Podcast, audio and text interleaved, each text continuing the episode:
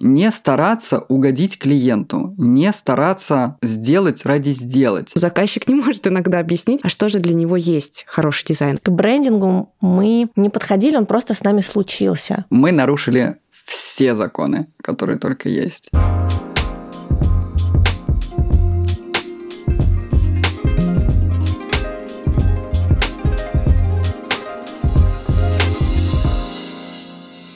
Всем привет! Вы на моем человекоцентричном подкасте «Мысли как дизайнер», где я со своими коллегами из креативных и не всегда индустрий говорим о дизайне, о вербальных, невербальных коммуникациях и о всем том, что создает вокруг наше впечатление и опыт. Сегодня я хочу поговорить о дизайне не с дизайнерами, а с владельцами самого бизнеса, об их отношении к дизайну, его эффективности и влиянии на бизнес. Со мной в студии фаундеры онлайн-букинг-системы Q, Катя и Лёша. Привет. Привет. Привет, Маша. Привет, Маша. Я очень рада, что мы с вами сегодня в таком новом формате. Хоть мы и знакомы, для нас это будет такой новый опыт. Давайте начнем с того, что вы расскажете немножко о себе каждый, да, чтобы слушатели поняли вообще, кто у нас на самом деле в студии, какой у вас бэкграунд, чем вы занимаетесь. Давайте, Катя, тебя. Очень сложно описать свой опыт, потому что у меня образование в области гостиничного бизнеса и туризма, которое никак не связано с IT-сферой, в которой мы по итогу оказались. Ну, наверное, важно сказать, что мое увлечение фотографией с детства меня привело туда, куда мы сейчас. Поэтому вначале был просто фотоаппарат, Потом в какой-то момент случилась фотостудия, параллельно с тем образованием, которым мы больше не пользуемся. А потом на фоне потребности фотостудии случился IT-проект. Ну, тоже благодаря команде, которая по ходу в жизни образовалась. Типа вот Лёша, потом тебя. И еще других ребят.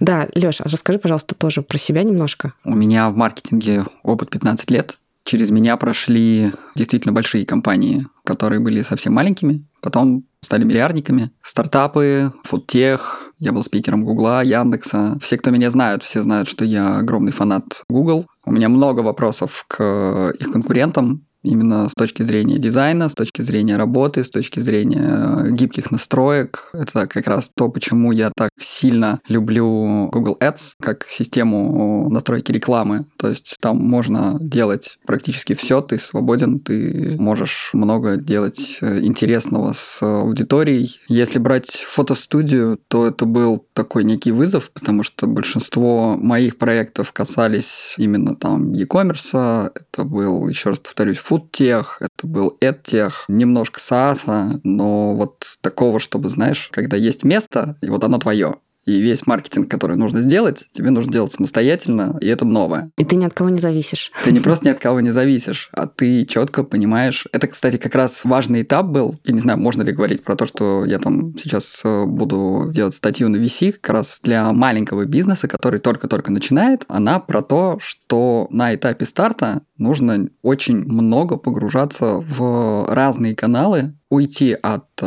paid search в принципе, потому что на данный момент вообще в принципе в интернете есть очень много бесплатных хороших ресурсов, на которых обязательно любой компании нужно размещаться что касается именно твоего направления, все 15 лет я говорю, ребята, если вы делаете продукт, делайте его красивым и удобным. Если вы пытаетесь придумать какую-то штуковину, которую там тяп-ляп вы там придумали как-то, она не работает, у вас, например, там кнопочки забронировать нету, то, ну, поверьте, поезд не поедет. Ну вот сейчас вот мы к этому подойдем. Видишь, да, у меня нет поговорим. красивой истории, у меня есть просто, мне очень хотелось. Но это на самом деле не то, чтобы красивая история, это очень сильная мотивация, очень сильная какая-то... Слушай, ну какой риск, запал. представляешь? Абсолютно абсолютно. Вообще сфера, не знаю. У меня был такой случай, как раз я работала в Ридс Карлтоне ассистентом менеджера ресторана. Мне захотелось пойти в FMCG, в компанию в алкогольную, ну, типа на какую-нибудь позицию. И я там несла такую ахинею на собеседовании.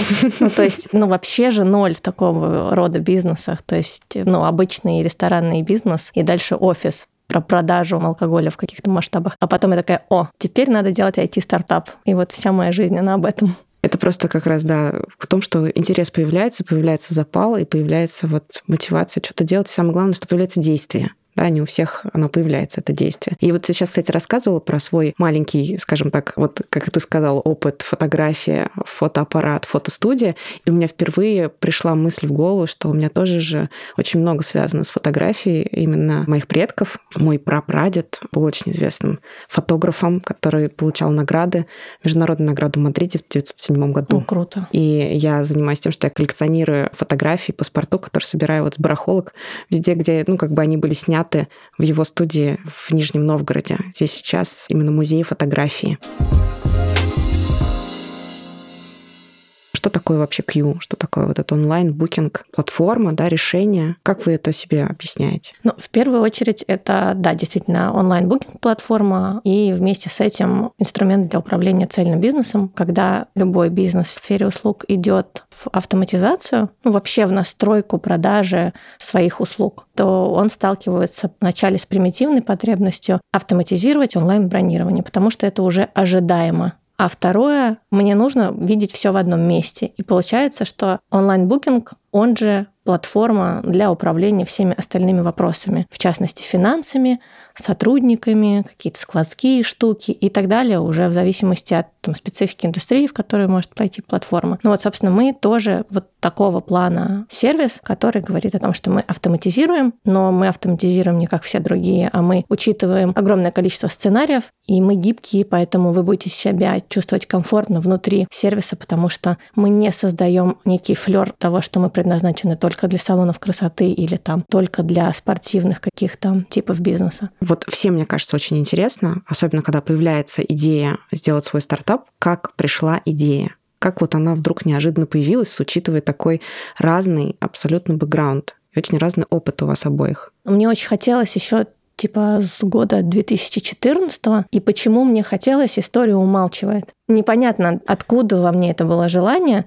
То есть мне было неудобно как фотографу, вот это я точно помню, бронировать непосредственно для себя площадки, потому что, во-первых, я не знала, какие там студии есть, там мне было тяжело их гуглить. Потом у всех у них были разные формы, вся эта переписка меня еще тогда это уже напрягало. И мы с ребятами придумали, типа, а что бы не сделать Airbnb для фотостудий. И это была очень такая вот э, наивная идея, то есть я там не почитала, не посмотрела, то есть даже не собрала каких-то денег на прототип. Когда мы уже совместно с Лешей и с нашими партнерами запускали фотостудию, что-то да, было внутри на тему автоматизации, вот этого всего удобства. Плюс я, конечно, наблюдала за Лешиным опытом и, видимо, поднахваталась каких-то правильных вещей. Поэтому просто в один день мы беседовали с нашими тоже друзьями и хорошими клиентами студии.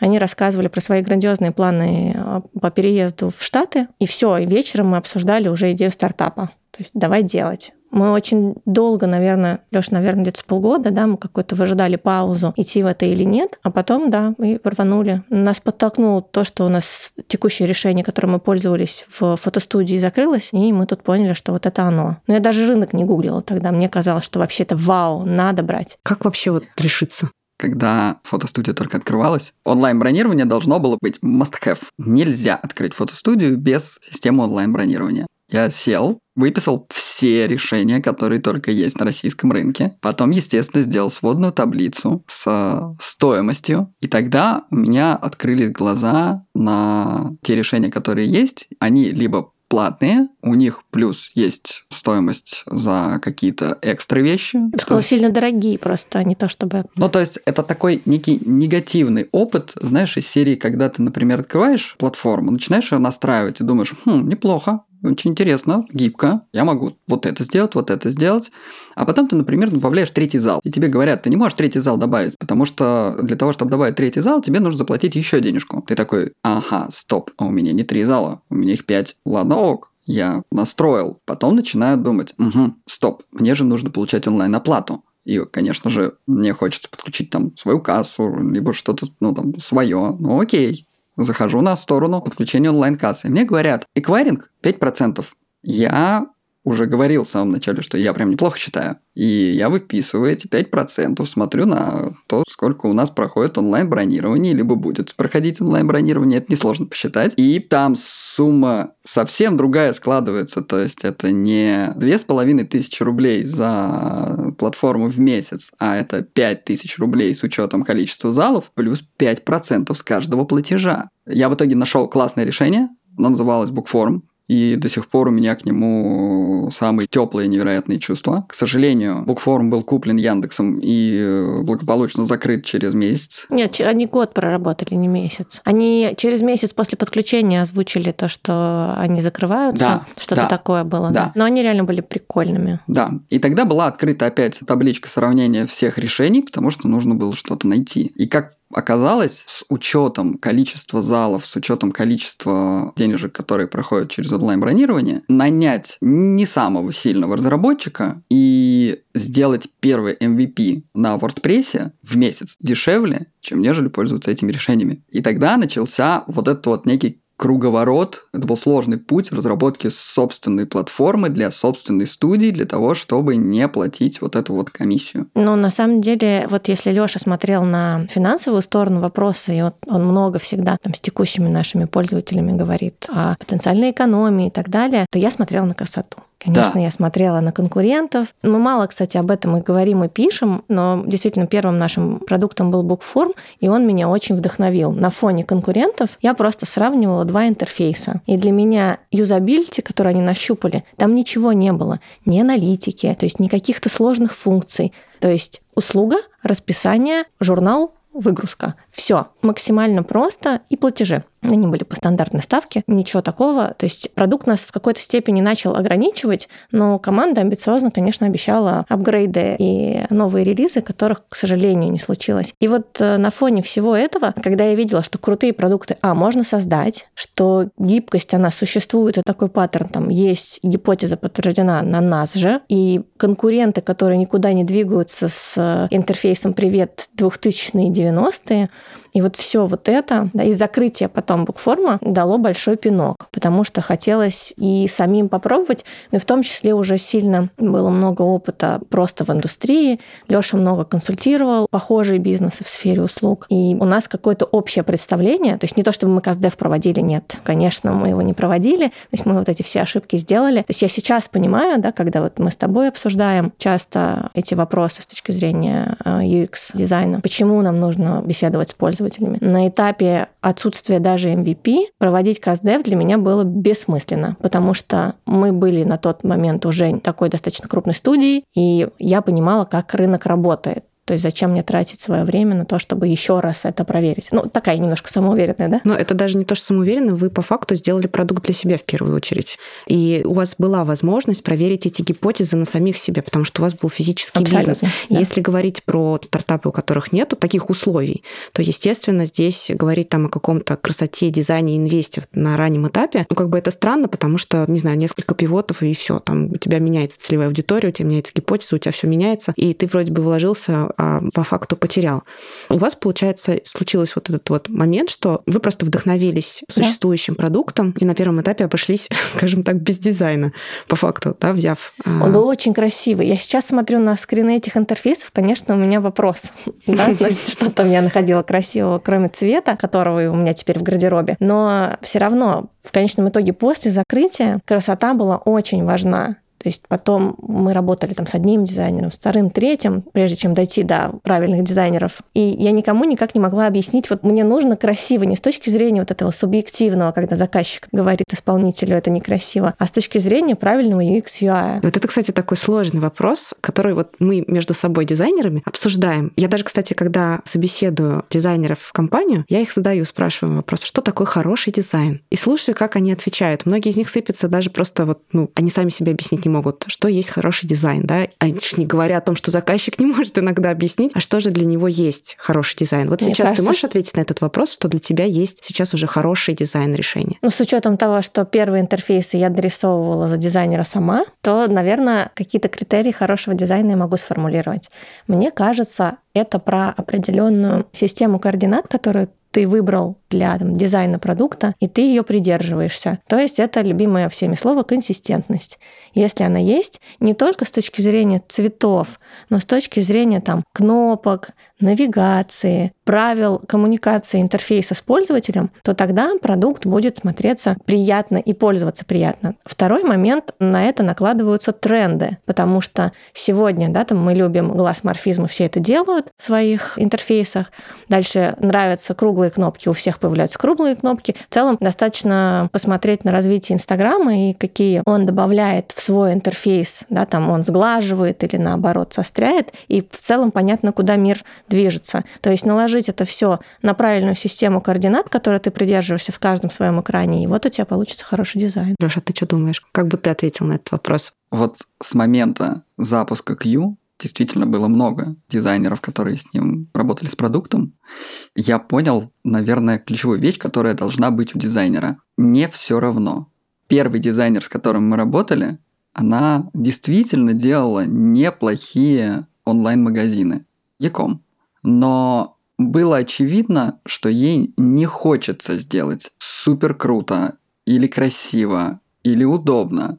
Ей хочется закончить работу. Ей хочется зафиналить. И я, наверное, понимаю, почему эта болячка есть у достаточно большого количества специалистов. Но если взять команду дизайнеров, которые работают сейчас с Q, то я всегда слышу, что им не все равно. Продукт первоначально должен решать задачку, должен решать боль. Если вернуться к букформу, они решали проблему. И решали ее правильно и хорошо. Да, нет интеграции, да, нету каких-то плюшечек, да, нету вот этой вот горы большого списка того, что можно прикрутить. Офигеть, какая изобилите. Да, да, да, да, да. Но там, боже, все понятно. И отвечая на твой вопрос, команде было не все равно. И каждый раз, когда мы общались с службой поддержки, им не все равно. И вот этот фундамент любого бизнеса, любой вообще системы, он очень важен. И когда работаешь с дизайнером, разработчиком, маркетологом, вот это ключевая, очень классная черта, не все равно. Не стараться угодить клиенту, не стараться сделать ради сделать.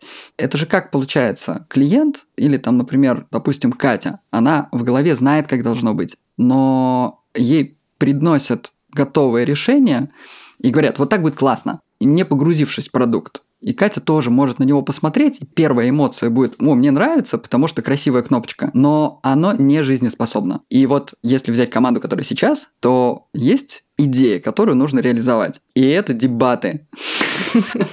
Но я хочу сказать, помимо важности команды, опять же, да, все-таки про дизайн и UX, UI, и ты на самом деле это тоже подтвердила. Я всегда задаю тебе вопрос с целью убедиться, что я правильно транслирую именно важность дизайна в плане того, что эстетика важна. Я не знаю, когда это случилось, если честно, сегодня, вчера, у меня всегда это было именно как раз в технологиях. Мне нравились красивые продукты. Именно поэтому я так горячо люблю Notion, потому что это красивый продукт. Вообще, Леша очень правильно сказал. Вот эта фраза про не все равно, это вообще в целом, как бы вот мы настолько уже приучены другими сервисами, с которыми мы сталкиваемся каждый божий день, приучены к какому-то уровню эмпатии со стороны сервиса, что сервис для меня, он решает мои задачи, он решает мои проблемы.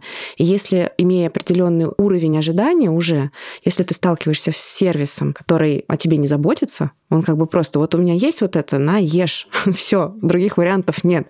Да, то есть ты как бы, естественно, какая бы красоты кнопка там ни была, но в контексте ты начинаешь ненавидеть эту систему, просто потому что она заставляет тебя мучиться. Вот у меня вопрос. Очень много прикольных продуктов, ну, таких нишевых на российском рынке есть. Просто нас Леша недавно регистрировал в платформе поиска B2B решений для разных бизнесов, и там есть и финансовые инструменты, и там CRM и так далее. Почему до сих пор интерфейсы такие, прости господи, страшненькие? Ответ на на этот вопрос, мне кажется, лежит в плоскости просто здравого смысла и вообще мироздания, может быть, даже, потому что существует столько компаний, которые в свое время не пережили определенные события в мире просто из-за своего пертого взгляда, что они знают как лучше, а мир меняется просто в секунду, и не отреагировав на то, что, ну, Дима, мы гиганты, там у нас большая часть там рынка, ТРП, кода какой-нибудь, да, что они вообще не отреагировали на изменения смежных каких-то индустрий, просто все в одночасье они погибают. И здесь точно такая же, мне кажется, история выживает тот, кто очень чуткий к изменениям, очень чуткий к пониманию того, что происходит, и немножко со взглядом в будущее, и с любовью к тому, что делают. Вот здесь вот про не все равно. Это прям как раз вот момент такой, что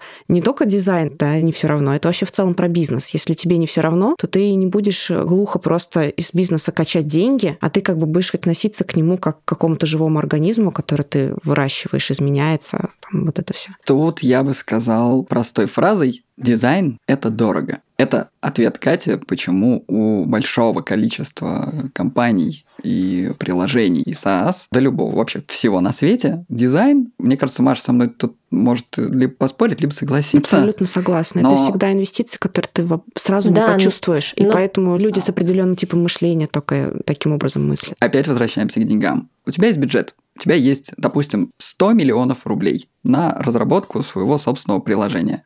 И у тебя выделяется денежка на регистрацию компании, на найм разработчиков, на подключение каких-то сторонних сервисов. Команда должна тоже работать в каком-то таск-менеджере, за который тоже нужно платить. И так далее, так далее, так далее. То есть все вот эти вот расходы появляются месячные. В какой-то момент ты понимаешь, что у тебя на дизайн, о котором ты не вспоминаешь никогда, и э, это важный момент. Честно говоря, если люди, которые хотят начать разрабатывать собственное приложение, ну там какую-нибудь систему, первый совет им, может быть, хочется открыть глаза, ребята, дизайн важно, дизайн дорого взять дизайнера на freelance.ru за 10 тысяч рублей, а нарисуй мне все страницы за неделю, не работает. Мы на этом с тобой, кстати, ошиблись, потому что мы-то считали, что дизайн стоит каких-то вменяемых, на наш взгляд, денег. Это к вопросу о том, что результат от дизайна ты не ощущаешь здесь и сейчас. Но и меня, я просто многие... не соприкасалась, понимаешь? Да. Я не понимала, насколько это большая часть разработки. Это большая Поэтому... часть разработки, это большая часть коммуникации с а, клиентом, и это действительно инвестиция в долгосрок, да, и это как раз к вопросу о том, что это действительно нужно понимать, и не все на самом деле это понимают. Ну, как бы я сама работала в большом количестве компаний, и в последних, наверное, там двух-трех мне приходилось преодолевать очень большое сопротивление, чтобы объяснить, а зачем.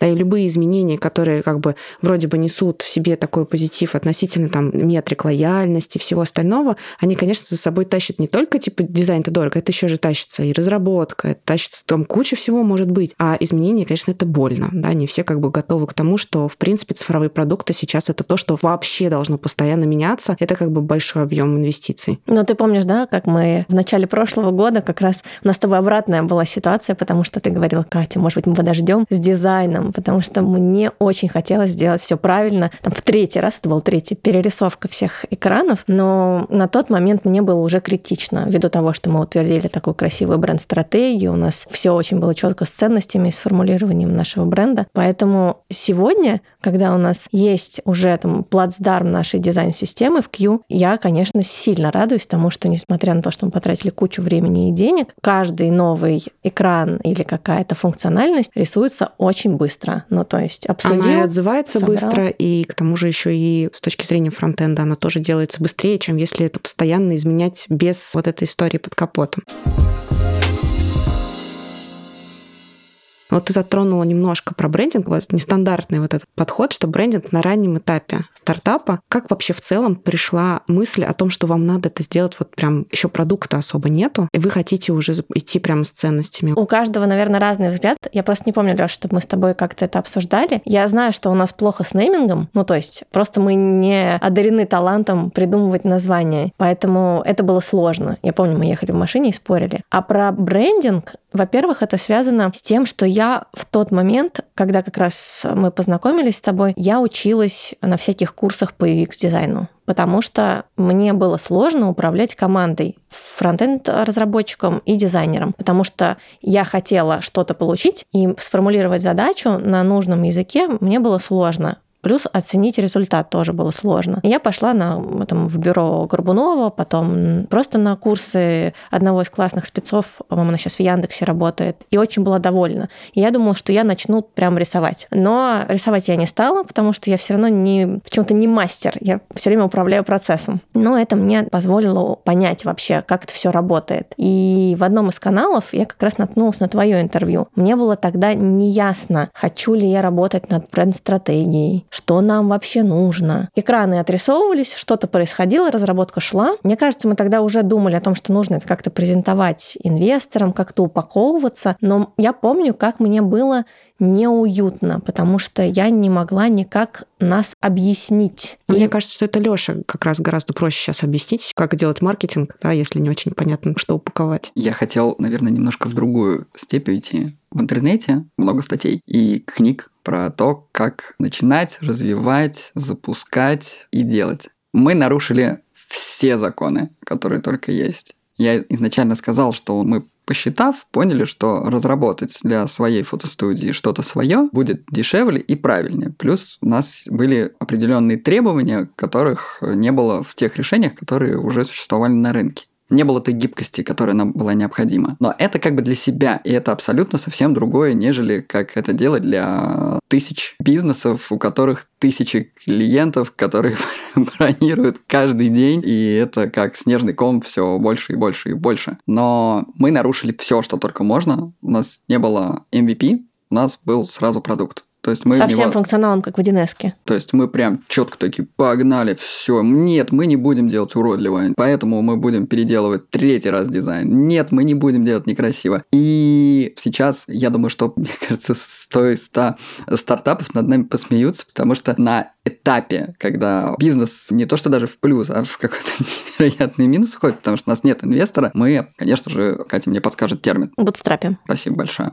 Мы бутстрапим, и мы фаундеры, которые бутстрапят сервис, у которого есть свой собственный маскот. А еще смайлики в Телеграме. Я бы сказала так, мы first time фаундеры, не технические, не которые бутстрапят. Да. Это все да, но к брендингу мы не подходили, он просто с нами случился. Неправда будет сказать, что мы об этом думали. У меня на интуитивном как раз здесь уровне всегда было представление, что вот эта связь моего вдохновления продуктами и почему они такие, где-то лежит в области брендинга. Но так оно и вышло, и задача искать кого-то, кто бы нам все это сформулировал, не стояла. Поэтому вот так произошло, и я помню, когда я тебе писала, и мы это обсуждали, было лето. Я Лёше говорю, вот я послушала подкаст э, у Маши, ты говорила о чем то я помню, про госразработку, что-то такое. Ты говорила очень интересные вещи. Мне казалось, что нам надо поговорить. А мне было непонятно, каким образом нам говорить о своем продукте. То есть вопрос даже не стоял в том, нужно ли нам перерисовывать дизайн. Я тогда не знала, и мы в целом, кстати, были довольны интерфейсом. Он хотя был в материал дизайне, да. Мне было как раз вот некомфортно от того, что я не понимала, как мы вообще по отношению ко всем конкурентам. Потому что если мы смотрим на российский рынок, то этих конкурентов там три, ну, 5 от силы, да, я беру три сильных конкурента, с кем мы там действительно можем как-то побороться за долю на рынке. А на мировом рынке здесь, конечно, у меня там в моем личном листе трекинга порядка 50 клевых игроков, на которых можно посмотреть. И у кого-то действительно сильные решения. Ну вот а сейчас, получается, прошло, ну, не очень много времени для брендинга, конечно, там оценка его происходит там через несколько лет, но все равно, ну вот в данной точке какой эффект вы ощущаете от того, что все-таки вы это сделали? Ну вот он случился случайно. Что вообще сейчас это дает? Мне очень просто говорить всегда о продукте. То есть не то, чтобы мы это придумали, благодаря там куче инструментов, да, там всем этим брейнштормам, мы просто правильно сформулировали то, что мы делали последние полтора года, да, вот до момента, когда мы пришли к брендингу. И, конечно, когда ты говоришь с пользователями, с потенциальными партнерами, да даже с инвесторами, ты очень легко можешь отстроиться. Хотя отстройка от конкурентов не входила в брендинг. Мы просто говорили о том, что там наши ценности — это открытость, гибкость, да, и так далее. И комфорт с точки зрения того, как владелец малого и среднего бизнеса чувствует себя в рамках автоматизации, чтобы это слово не было пугающим для него. И все это обросло какой-то, ну, вот нашими с Лешей ценностями. И когда мы общаемся, очень легко. То есть ты как будто такое лицо приобрел, я бы так сказала. А ты как скажешь? Я думаю, что каждому папке, когда он приходит в школу и про его ребенка говорят, какой он умница, всегда приятно. В силу того, что я очень сильно погружаюсь в общение с клиентами и часто разговариваю с ними, фраза «Ребята, у вас очень удобный и очень красивый сервис. Да, и они прямо так и говорят. Мы видим, что у вас нет такой кучи интеграций, но нам и не надо. Вы решили нашу проблему, решили нашу боль, нам приятно этим пользоваться. Оно работает быстро, стабильно, классно, и мы любим ваш продукт. Я не знаю, как, опять же, к этому относиться, но фраза «пожалуйста, не закрывайтесь» Да, причем это тренд, правда. Мне кажется, таких отзывов уже набралось штук пять, когда люди нам пишут, вы такие классные, вы же не закроетесь, правда? Да, у нас есть хорошие примеры. Мы круто подходим для водных видов спорта, для вейксерфа, вейкборда, вот а, аренда, потому что это прям здорово. То есть у нас клиенты уже пользовались, и мы уже знаем, как это работает. Для них в начале осени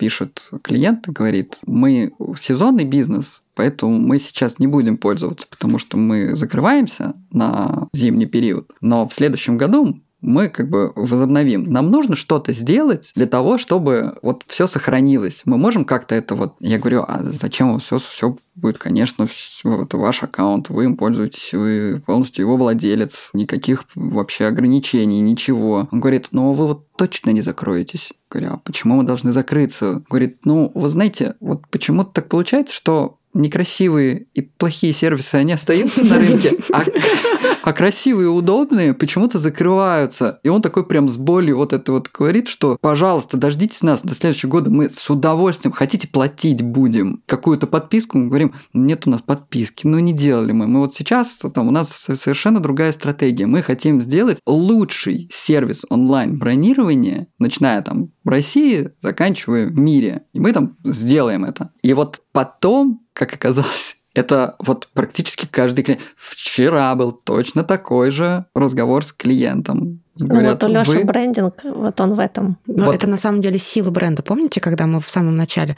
я вам рассказывала, показывала презентацию, да, про уровни силы бренда, их там всего четыре. Это первое, это просто про знание, что там такое существует. Второе, там уже понимание. Третий уровень появляется лояльность, а четвертый вовлеченность. И вот этот четвертый уровень, за который борются крупнейшие бренды, вкладывают огромнейшие деньги, звучит таким образом, что люди готовы вложить свое время, силы, деньги только чтобы компания существовала. И по сути, если вот даже на раннем таком этапе есть такая обратная связь, ну, можно сказать, что в целом платформа, которая сделана, она работает. Она действительно работает на то, что как бы она была рассчитана. И... вот брендинг как раз это и делает. Да. Он соблюдает вот эту историю, когда за технологией есть смысл. Но здесь хочется просто вот э, всем, ну, кто слушает, сказать, что не всегда на самом деле, прям на супер раннем этапе, конечно, брендинг, он оправдан. У нас не было прям супер раннего. Да, вот здесь согласись. не было супер раннего, потому что вы по факту проверили сами на себе все гипотезы, у вас все было понятно, понятная целевая аудитория, понятный клиент, понятные потребности, которые вы хотите закрыть. И, по сути, ранним этапом просто была как бы, ну, разработка, получается. На этом этапе там появился какой-то вот, да, и платформа, и появился идентика, и появился даже там маскот.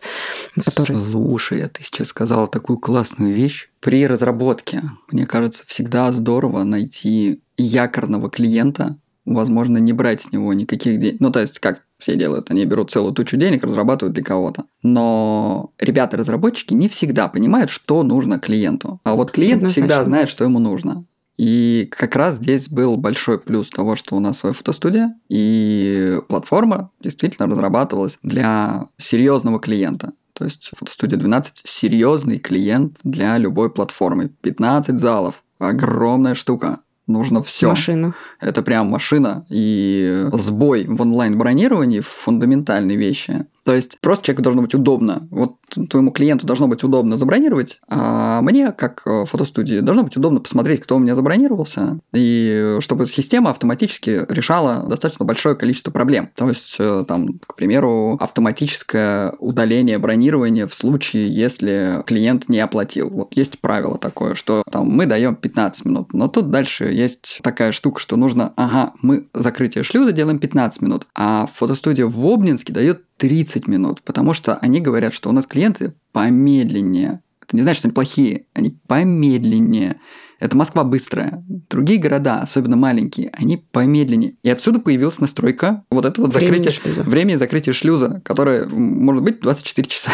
То есть можно держать, давать клиенту возможность оплатить в течение 24 часов, и бронирование не исчезнет. У нас 15 минут. Все, вот, все строго. Ну, нам как раз с этим повезло, потому что помимо нашей студии у нас были еще наши коллеги и партнеры и друзья на сегодняшний день фотостудия «Маяк», которые знали, что мы что-то задумали. Но на тот момент это реально вот оно так звучало, да. И они сказали, мы хотим к вам. И нам было удобно потому что мы тестировали и подтверждали гипотезу на собственной фотостудии, и мы видели, какие потребности есть у ребят, и учитывали, потому что, несмотря на то, что два бизнеса в одной индустрии фотостудии, но мы сильно отличались, да, если мы про такие потоковые коммерческие съемки, то Маяк это про крупный продакшн, и у них все равно есть какая-то специфика, которая тоже нам помогла и дала кучу идей. Как раз, например, я тут не буду прям действительно так жестко говорить, что такого нет ни у кого вообще, но, кажется, такого нет ни у кого на российском рынке. Это бронирование через сутки. Ну, то есть, когда ты можешь забронировать именно как решение для именно фотостудии, когда ты можешь сделать бронирование на следующий день. То есть, оно начнется там сегодня в 5, а закончится через 4 дня в 7. Осмелюсь сказать, что этого нет ни у кого в мире. Это вот к вопросу о том, а что есть вообще хороший продукт и что есть хороший дизайн. Ответ как будто бы один и тот же на оба вопроса. Да? То есть, что ты, Лёш, сказала, что ты говоришь, это про то, чтобы понимать потребности, а то, чтобы решать боли. Да. И вот эстетика вот сегодня конкретно для меня, например, я вот в индустрии в этом году 20 лет вообще, то есть это, это ужас. Это просто вау. 20 лет в одной индустрии, и если раньше я отвечала одним образом на этот вопрос, сегодня для меня это про исключительно решение потребностей и болей клиента, пользователя. И сопровождение еще и вот эмпатии, заботы и эстетикой. То есть эстетика, она как бы становится чуть-чуть подальше, да, но прежде ты решаешь проблему, а потом ты как бы ее еще маленько там облагораживаешь, там, не знаю. Мне кажется, за 20 лет э, у людей появилась возможность сделать красиво.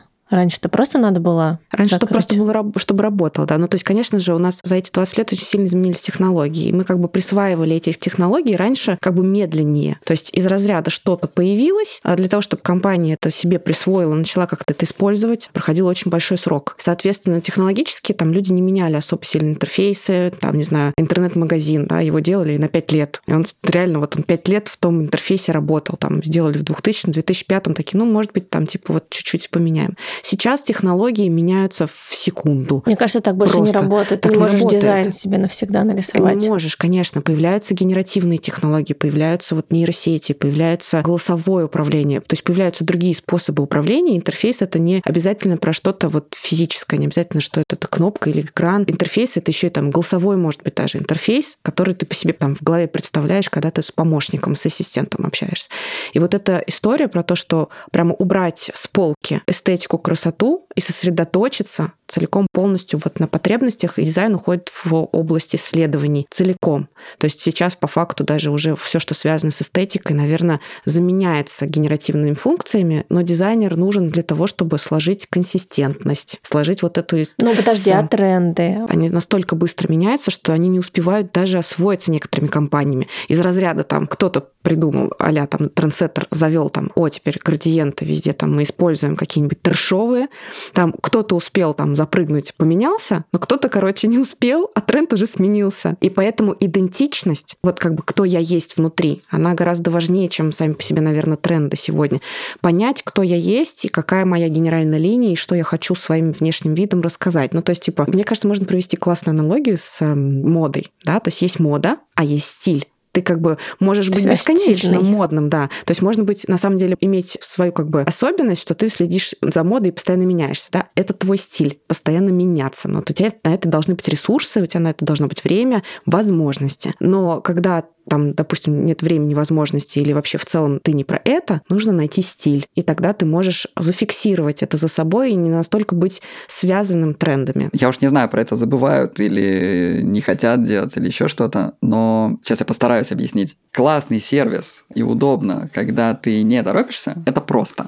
Точнее, даже не так. Это очень сложно, но я вчера столкнулся с проблемой. Мне нужно было срочно получить доступ в приложение, которое никогда не глючило. И знаешь, вот это вот состояние, когда тебе прям вот надо сейчас, у тебя нету времени, потому что тебе нужно получить какую-то информацию. Мне вчера срочно нужно было получить анализы из приложения клиники, в которой я лечусь. И приложение зависло. И самое интересное, что это был как карточный домик посыпалось все. Посыпалось приложение, посыпалась служба поддержки, посыпался оператор, которому я звонил, потому что я почему-то попал вообще в другой город при звонке. Классно быть классным, когда вот все нормально, все хорошо. И вчера до меня дошла интересная штука. Я подумал, почему ни в одном приложении нету предохранителя. То есть, бумс, все, я не могу ничего, ничего Почему сделать. в нашем случае это прекрасно был бы Google календарь. Да, это тоже был бы некий хороший такой предохранитель. Это мог быть Telegram-бот, в котором я могу запросить что-либо. Там, к примеру, написать Telegram-бот, там, слушай, у меня вот, мне супер срочно нужно понять, какие у меня бронирования на сегодня. Вот перечисли мне всех и вам показать э, там все бронирования и так далее. Но такого нет ни у кого. Я такого не видел. Ну, ты знаешь, это вот как мне пришла аналогия просто из авиации. Вот в самолете все дополнительные системы, которые дублируют, важнейшие дублирующие системы, они все появлялись после какой-либо катастрофы. А мне кажется, это человеческий подход вообще. Это целом. вообще в целом человеческий подход, да. И когда ну, никто не застрахован от чего-то, что ты как бы не можешь предугадать. И вот если у тебя один раз там система посыпался, а ты из этого вывода не сделал, и предохранитель потом второй раз там не вложился, не сделал, то как бы ну вот тут вот уже можно сделать О, выводы. Это я сейчас читаю книгу «Антихрупкость», которую да. все советуют. Я жутко извиняюсь перед всеми фанатами. Я плевался уже по полной программе. Но да, наверное, это как раз вот про то, что когда появляются маленькие ошибки, ты их исправляешь и становишься сильнее, стабильнее, круче, ты понимаешь, где чего нужно. Да, супер здорово. Не все смотрят не все прислушиваются. Ну, там у нас есть сейчас клиенты, которые перешли к нам, потому что, например, там система, которой они пользуются сейчас, в течение пяти часов не отвечает и работает. Но это, часов. кстати, критичный момент с точки зрения именно нашего бизнеса, потому что, например, если 5 часов будет лежать Figma, ну да, как бы дизайнеры потеряют рабочий день или как-то компания перераспределится, то есть это все таки внутренний инструмент. А мы представляем из себя фундаментальную штуку, которая помогает бизнесу поддерживать свою жизнедеятельность, как сердце, получается. Мы же являемся платформой, где сотрудники бизнеса видят загрузку, угу. какие клиенты к ним придут. С другой стороны, клиенты имеют возможность забронировать нужное время. Если вот такая система ложится, то никакой дизайн ее не спасет. И поэтому здесь будет как раз история про дизайн сервиса. Это не про дизайн уже интерфейса, это да, уже дизайн Лёша, сервиса. Это да, это история сторона. как раз о том, вот о чем ты, Лёш, говоришь, что если система легла, о чем мы будем делать, да, то есть как вообще в принципе будем давать коммуникацию обратно. Создавая обещание брендам, да, что вот мы там самые гибкие, самые там открытые, самые еще что-нибудь. Это все часто проявляется вот в режиме кризиса, когда что-то происходит, и вот тогда очень важно отвечать вот за свои слова, как говорится, в зоне подтверждения. Фото фотостудия очень научила. Это была отличная школа клиентского сервиса, потому что случается много всего. И, как мне кажется, бренд и брендинг в принципе это сейчас не только про красивую картинку. Это, это вообще не про картинку, да. Это совсем не про картинку. Вот если сейчас спросить, что такое, вот что такое бренд Q? Бренд Q – это современная, красивая, технологичная, облегченная система, в которой есть потрясающая, и она действительно, я очень горжусь, служба поддержки клиентского сервиса. Такого нет ни у кого, никогда и ни у кого не будет. То есть мы не используем бота никакого. Если, Человеческий и не если, хотим, И мы не будем использовать бота. Я костьми лягу, но я понимаю, у нас Ну, сейчас... возможно, технологии обучатся быть сервисными к тому времени. А, я пользуюсь разными сервисами. Вот прям действительно, чтобы я сказал, вот бот мне помог, он был очень эффективен. Я говорю сейчас не про то, когда нужно запросить какие-то данные. Вот этот клиентский сервис, он всегда себя по-настоящему показывает в момент кризиса. Вот когда у тебя проблема настоящая, вот как у меня вчера была, мне нужно было срочно получить свои анализы. Я не смог их получить. Бот мне не отдал, он меня не понял. Давайте здесь дальше учитывать. Я нервничаю, у меня нету времени, меня сейчас просят эти анализы, не потом, бот этого не учитывает. И так далее, так далее, так далее. И здесь происходит примерно то же самое. Когда я, например, участвую в переписке как поддержка, когда я начинаю переписываться с клиентом, это очень хорошо видно, когда клиент пишет, у меня случилась вот эта проблема. Бот не может быть в контексте а ты всегда в контексте, и ты сразу знаешь, как помочь. Но и... здесь еще специфика же получается все равно. У вас как бы не просто там, допустим, какой-то ритейл, а продажа, где есть постоянные, часто повторяющиеся кейсы, на которые как раз и нанимают, скажем так, ботов для того, чтобы оптимизировать там свои расходы, ведь потому что реально повторяется одно и то же, там из разряда там не прошла платеж или там еще что-то, чтобы можно было на первой линии это решить. И при масштабировании бизнеса я просто не то, что я за это, мне понятно, почему как бы пытаются за счет технологий оптимизировать эти издержки. Но если мы говорим про какой-то сервис, где внутри сервисной составляющей ценности является человеческое общение, и в принципе оно становится привилегией я вот так это ощущаю сейчас. Человеческое общение вот с сервисом, когда к тебе выходит человек, это привилегия. Ты либо должен купить VIP какой-нибудь супер-пупер тебе. Так, кстати, есть тариф, такое, есть такое да, уже. Тогда к тебе придет человек а типа на уровне там пониже, то есть будь добр, общайся с роботом и как бы мучайся, объясняй. То есть это как бы вот сейчас делается прям множеством других сервисов, создается вот это впечатление.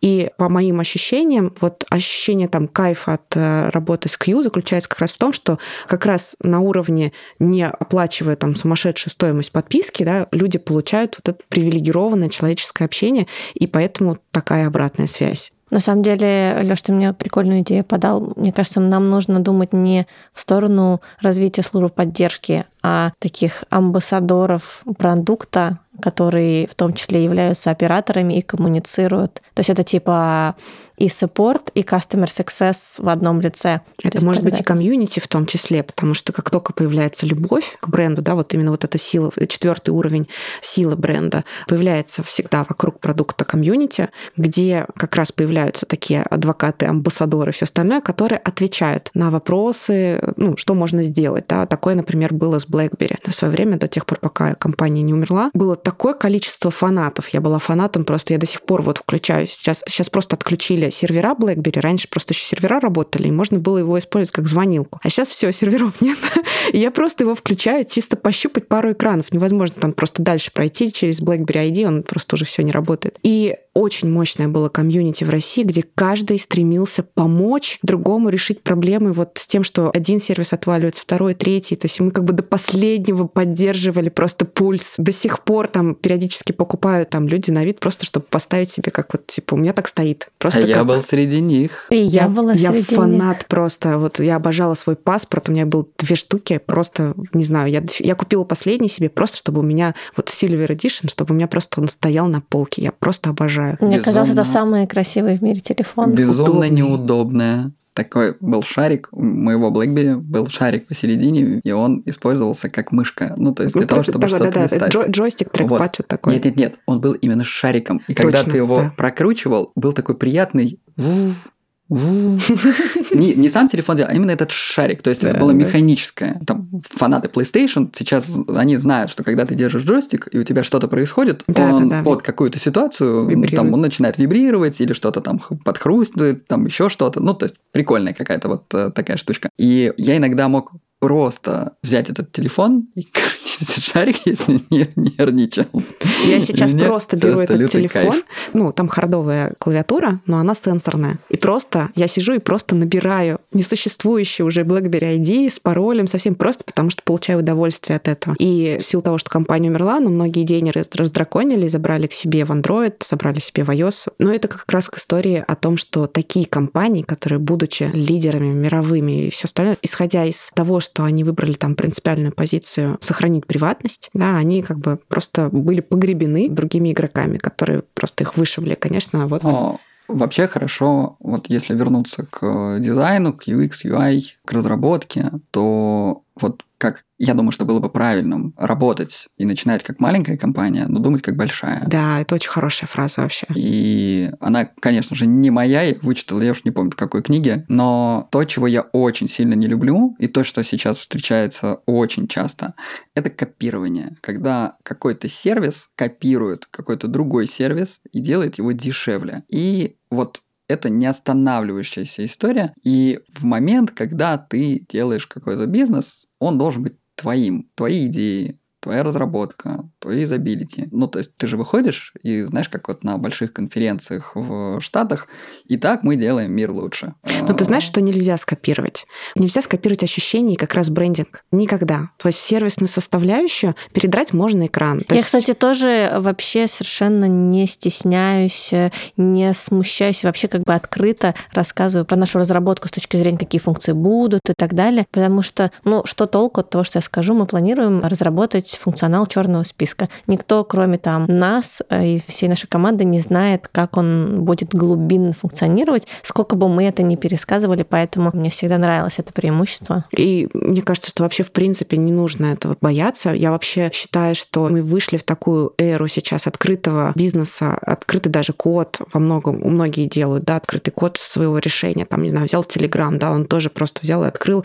Можно взять себе там зафигачить корпоративный мессенджер на свои сервера сервера поставить на базе Telegram, и все окей. И вот то, что скопировать невозможно, это как раз вот эта сервисная составляющая, идентика, вот это ощущение уникальное от взаимодействия с сервисом. И как бы вот кнопка, она и в Африке кнопка. Там на самом деле сейчас куда ни глянешь, везде они ну, микроскопическим образом отличаются. Там, не знаю, радиус какой-нибудь, скругление, цвет. То, что нам не все равно на своих пользователей. Конечно. Это на самом деле не страшно. Там мы вдохновляемся разными сервисами для того, чтобы сделать свой какой-то лучше. Да? То есть не просто тупо копируем, а именно это как бы вдохновление. Да? И вот потому что ты говоришь, там нравится Notion там, или Calendly, да, или вот какие-то такие сервисы, которые реально там проработали очень круто все пользовательские сценарии, прорабатывают каждый день, исследуют и так далее. И как бы ну, мы для экономии где-то своих собственных ресурсов, как будучи маленькой компанией, мы можем что-то действительно подсмотреть классно вкусное, но обязательно посыпать да, специи своего собственного сервиса. Ты знаешь, я недавно поняла про копирование, мне пришла, пока Маша проговаривала, интересная мысль, потому что я недавно поняла, что нельзя скопировать, если честно, потому что это просто не ложится в твое ДНК. Вот мы сейчас да, работаем с графическим дизайнером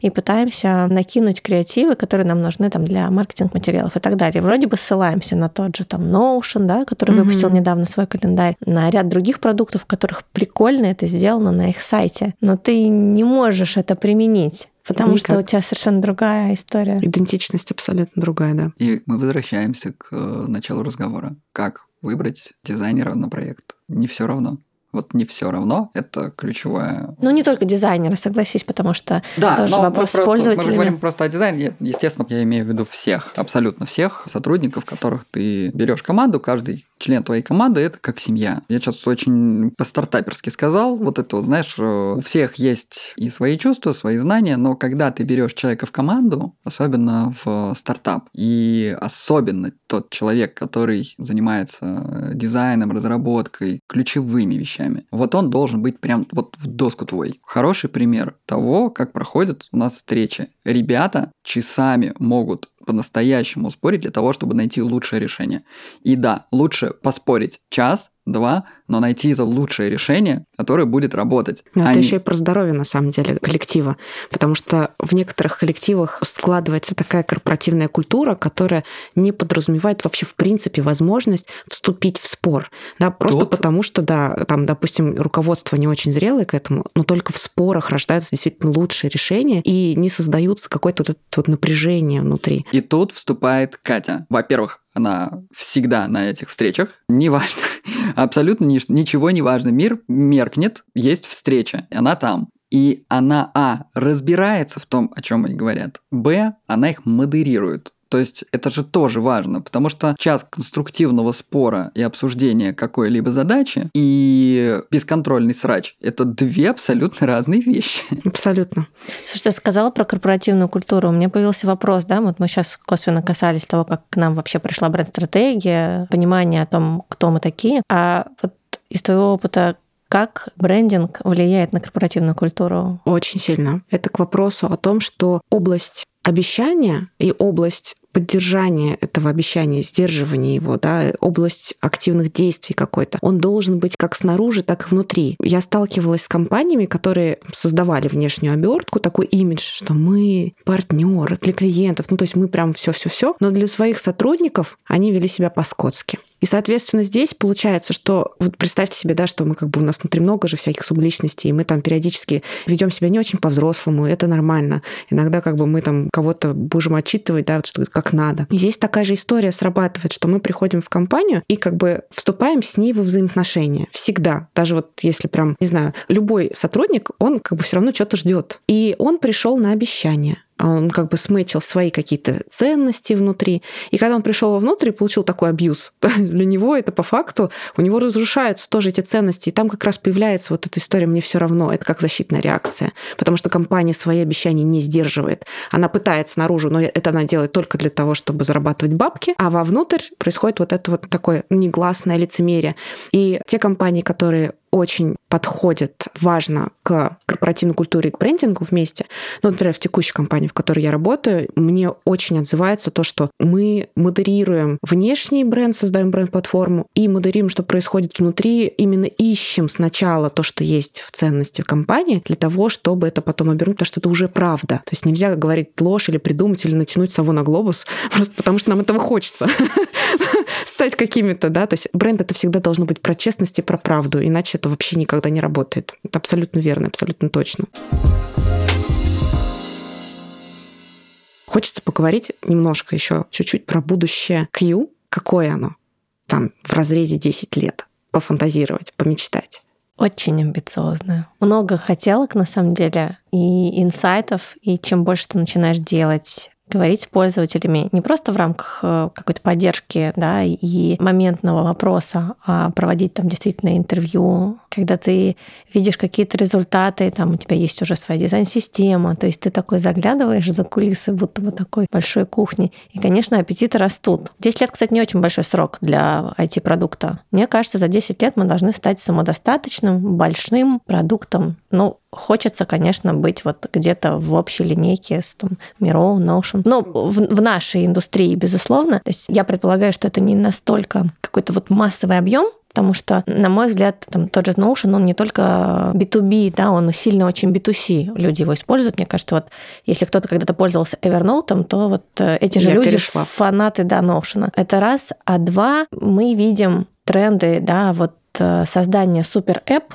и в рамках Q кажется, что это тоже возможно, в нашем сегменте, если мы работаем с малым и средним бизнесом в сфере услуг. Да, это сложная аудитория, но там они тревожные, у них низкий э, уровень осознанности, то, как продукт должен работать и так далее. То есть инвестиции в обучение большие. Но мы видим те функции, которые мы там в разрезе там даже двух лет хотим реализовать, эти функции могут быть отделены как отдельные сервисы, да, и существовать в какой-то большой экосистеме. Мне на самом деле нравится один продукт, они называются Zoho. Их, наверное, ну вот наши слушатели точно не знают, но это вот известный продукт на глобальном рынке. И это большая такая штука, как HubSpot, где есть куча разных модулей. И я здесь не говорю про какую-то перегрузку продукта, а про то, что это такая история, вот ты можешь найти все. Да, мне очень понравилась речь, по-моему, это Head of Design был или Head of Product в Notion, кто презентовал запуск их календаря. И вот они очень на понятном языке объясняют, что мы пересматриваем паттерны и просто вот делаем так, чтобы вы пользовались инструментом в рамках современности, которая вот сегодня есть у каждого из нас. Поэтому мы должны быть всем для бизнеса в сфере услуг. У нас тут с Катей немножко расходится история. Я смотрю на Q как маркетолог, ну, то есть, э, в общем, я понял, там, стать громадной корпорацией, здорово, круто, класс, все, хорошо. Я смотрю немножко более хуже. Я, кстати, не говорила про корпорацию. В этом смысле, с точки зрения корпорации, хочется остаться какой-то такой ламповой организацией без вот этих 30 тысяч сотрудников. Мне хотелось, чтобы Q был отправной точкой для малого бизнеса. Я изначально рассуждал про Q как систему для каждого. Девочка, которая открывает малый бизнес после того, как она там делала маникюр, ни в коем случае не принижая ее способностей. Ну, человек там не пользуется каждый день ноутбуком, Excel, и вообще я хочу, чтобы Q стал системой, которую ты открываешь без особых каких-то скиллов настроил, погнали, и ты можешь за, там, ну хорошо, не будем врать за 15, давай за 30, за час, за день, завтра. Ты можешь начать публиковать собственные услуги, твои клиенты могут бронировать, и тебе классно, без какого-то сумасшествия вот этого вот. То есть гибко и просто. Следующий этап это, опять же, моя мечта, она является личной моей.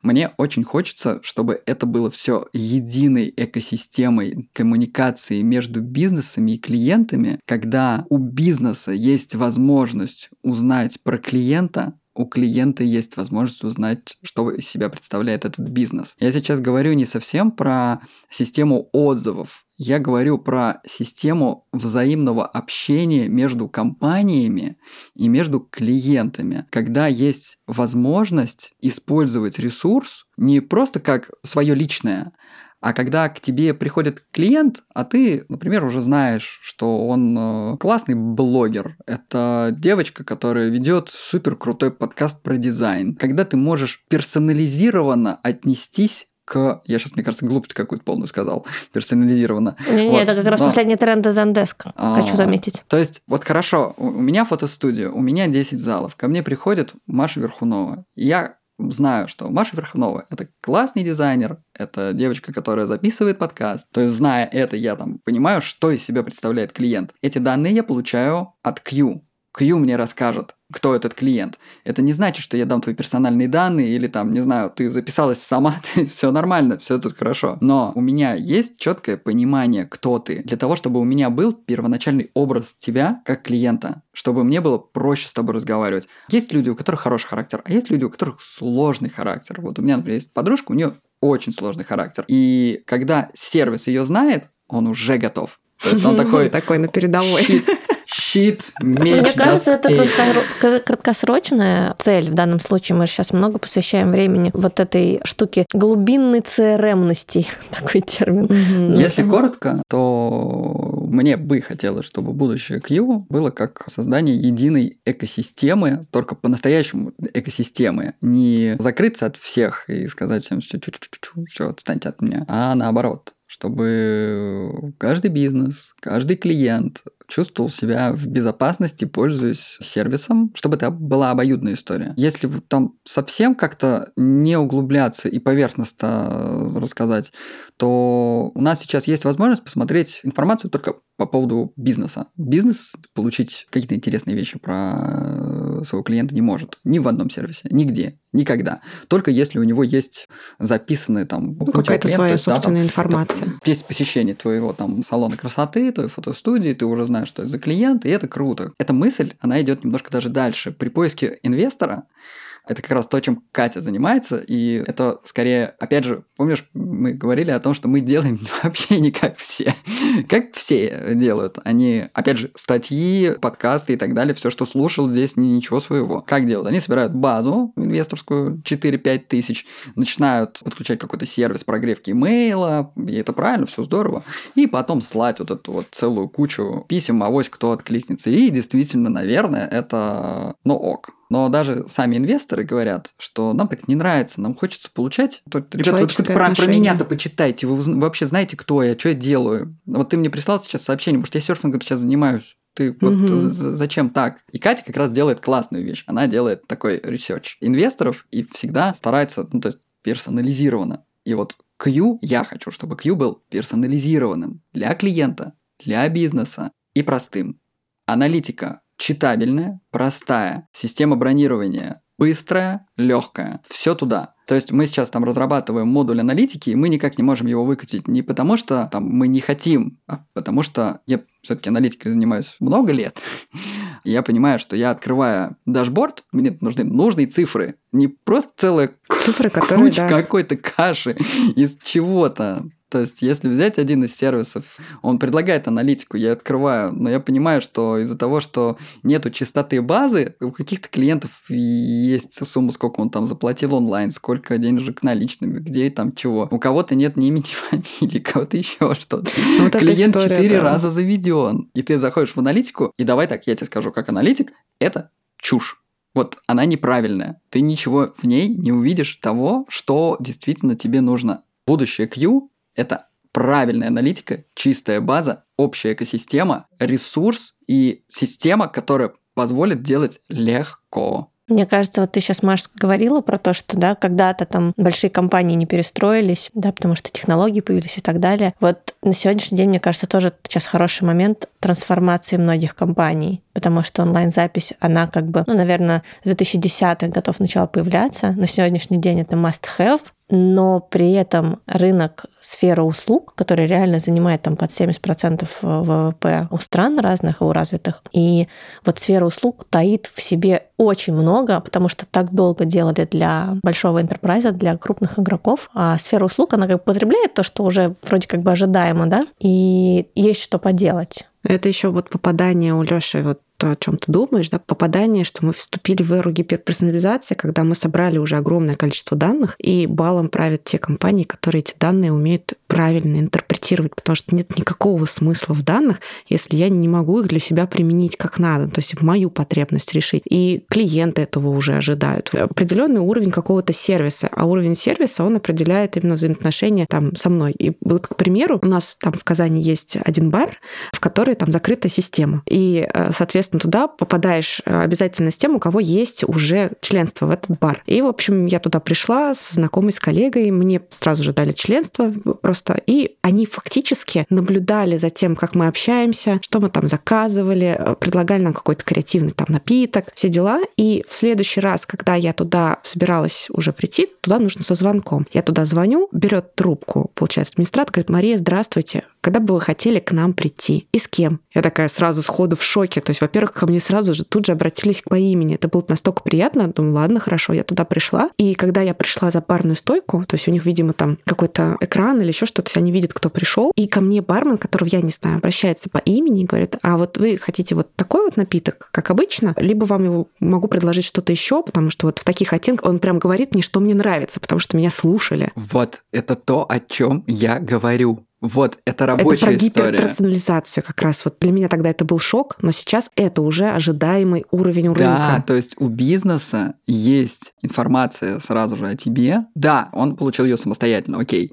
но у него уже есть понимание, кто ты, что ты, что ты любишь, и это очень кайфово. Мне да. кажется, еще важно сказать о том, что гиперперсонализация известна нам. Мы с вами в IT работаем, мы знаем про эти тренды, как бы. Но вот предприниматели наши, там из Челябинска, да, из Уфы, да. они пока не знают. Ну, то есть, да, на каком-то уровне они нам озвучивают, что им приятно внимание, им приятно какая-то, да, там какой-то уровень техподдержки, но оценить гиперперсонализацию они пока не могут. Но это к вопросу о том, что как бы Q как помощник, чтобы созреть чтобы и бизнес тоже мог созреть. Ну, да. да, это как раз вот то, что я слышала от вас. И у меня будет финальный вопрос, очень неожиданный для каждого из вас. Да, подумайте прям секунду, больше не будет. Если бы вот не Q, какой другой стартап? У меня очень сильно развито чувство справедливости. Это больная тема. Это опять же возвращаясь к э, персонализации. Но вот если бы я делал сейчас большой классный стартап, я бы сделал систему, скажу кривенько, абсолютно не то, что хочу сказать, систему отзывов о клиентах. Я считаю, что несправедливо, что клиент с плохим настроением может выплеснуть на любой бизнес, на любую компанию столько помоев, сколько ему хочется, и сделать это совершенно спокойно, без зазрения совести. То есть сегодня там Яндекс никаким образом не модерирует отзывы, туда можно написать все, что угодно, и да, скажу, что модерирует, но я знаю, что... Не особо. Ну, можно написать все, что угодно туда, но при этом, да, я знаю про черный список, но вот системы, при которой клиент 10 раз подумает, перед тем, как вести себя некрасиво в какой-нибудь компании, ну, то есть, к примеру, человеку просто закрывается доступ в какое-либо заведение, потому что этот человек в абсолютно в другой компании позволил себе просто не заплатить. Вот, кстати, эта история очень похожа на историю как бы в авиации, да, если дебашир, там, я не знаю, значит, там полностью пьяный человек, его авиакомпания выводит, да, потом она может его включить в черные списки, и эти списки у них общие. Как бы, ну, может не продать тебе потом билет и закрыть какой-то доступ, но в целом действительно это про справедливость относительно там двусторонней вообще какой-то этики взаимодействия, общения. У тебя, видимо, был какой-то, наверное, негативный с этим опыт связан. Ну, у нас же фотостудия, ты понимаешь, да? А, Вивино. Вот есть приложение Vivino, угу. и я им пользуюсь, я его люблю. Когда ты наводишь камеру и понимаешь, вот ты о вине сразу знаешь все. Ну, точнее, давай так, я ничего не знаю про вино, и мне помогает а, Принять решение. Принять решение, да. И вот давай так, хорошо, возьмем нашу фотостудию, то действительно если бы я в системе мог видеть, что человек придет ко мне, который там, был в четырех разных фотостудиях и там не заплатил, то чем я буду отличаться? Я буду пятым, кому он не, запла- не заплатит. Это как кредит, бюро кредитной истории. Вот. И бесит не то, что я не, денег не получу, а бесит то, что это место мог занять классный клиент. Да. Абсолютно точно. Ты придумала? А, ты знаешь, я рассуждаю внутри, пока вас слушаю. И я точно знаю, что мне не нравятся B2C продукты. Не как пользователю, короче, а как владельцу. И мне нравятся B2B продукты. Но я не знаю, исходя из того, что сейчас так много классных, и как бы это от них отстроиться. Да, то есть, наверное, я не озвучу какую-то конкретную идею там, в моменте, но это точно было бы B2B.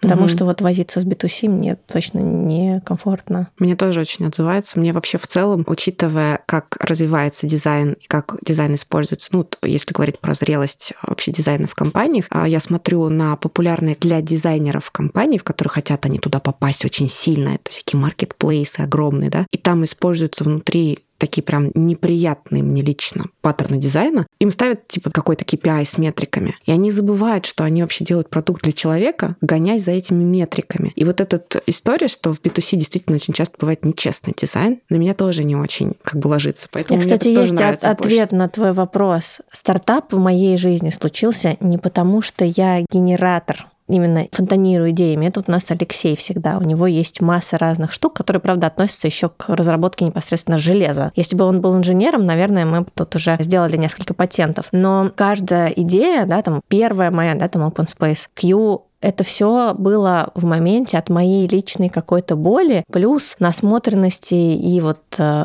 в смеси с американской мечтой. То угу. есть так сказать, что у меня сейчас какая-то есть боль, которую я хочу реализовать, нет. Но я очень хорошо умею смотреть. То есть мы почему так много консультируем всех, как надо бизнес делать? Потому что вот, ну, какая-то такая, не знаю, чуйка, понимание просто механики, как это все взаимодействует, оно есть. Тут хочу капельку добавить я не бизнесмен. Ну Катя, вот, а я не могу придумать. То есть мне просто повезло. Ну, правда. Вам повезло в вашем синтезе навыков и скиллов и всего остального, что у вас есть. Потому что я когда еще слушаешь всякие лекции, типа, знаешь, Y-комбинатор, вот это вот все, и они говорят, как придумать а, стартап-идею на эту тему целой лекции, или там наше комьюнити слушаешь. Да никак. Ну, то есть, правда, никак. Ну, то есть, если я хочу сделать свой Notion, я буду что, отстраиваться от Notion. Я искренне по-доброму и даже по-злому завидую ребятам, которые придумали фигму, которые придумали Миро, которые придумали а это все тоже так же из боли и То, что вот третий глаз вот у них где-то Это даже не третий глаз. Там придумать фигму, на самом деле, это настолько сильно болело, вот я просто в силу того, что я дизайнер, у меня так сильно болело.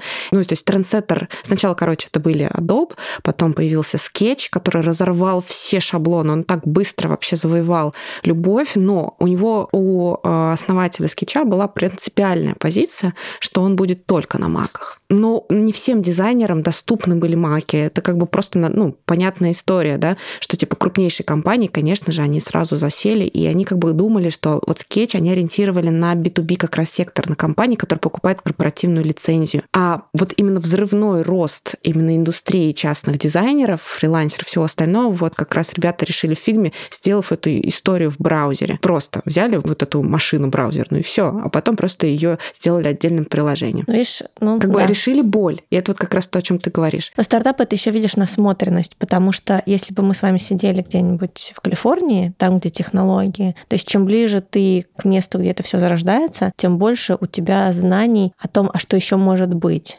Поэтому угу. это тоже очень важно, потому что это и какая-то синергия определенных факторов экономических, да, там, социальных, состояния вообще на текущий момент э, технологических возможностей. Поэтому, ну вот сложно очень сказать. Сходу не придумаешь. Нет такой задачи. У меня, кстати, не было задачи никогда придумать стартап, потому что я хочу стартап. Это, значит, звучит не как найти стартап-идею, а как э, найти боль, которую ты можешь закрыть. Ну, просто где-то жужжало. Да, на этой прекрасной ноте, ребят, спасибо. Было очень круто, очень интересно. Маш, тебе спасибо огромное. Тебе спасибо большое.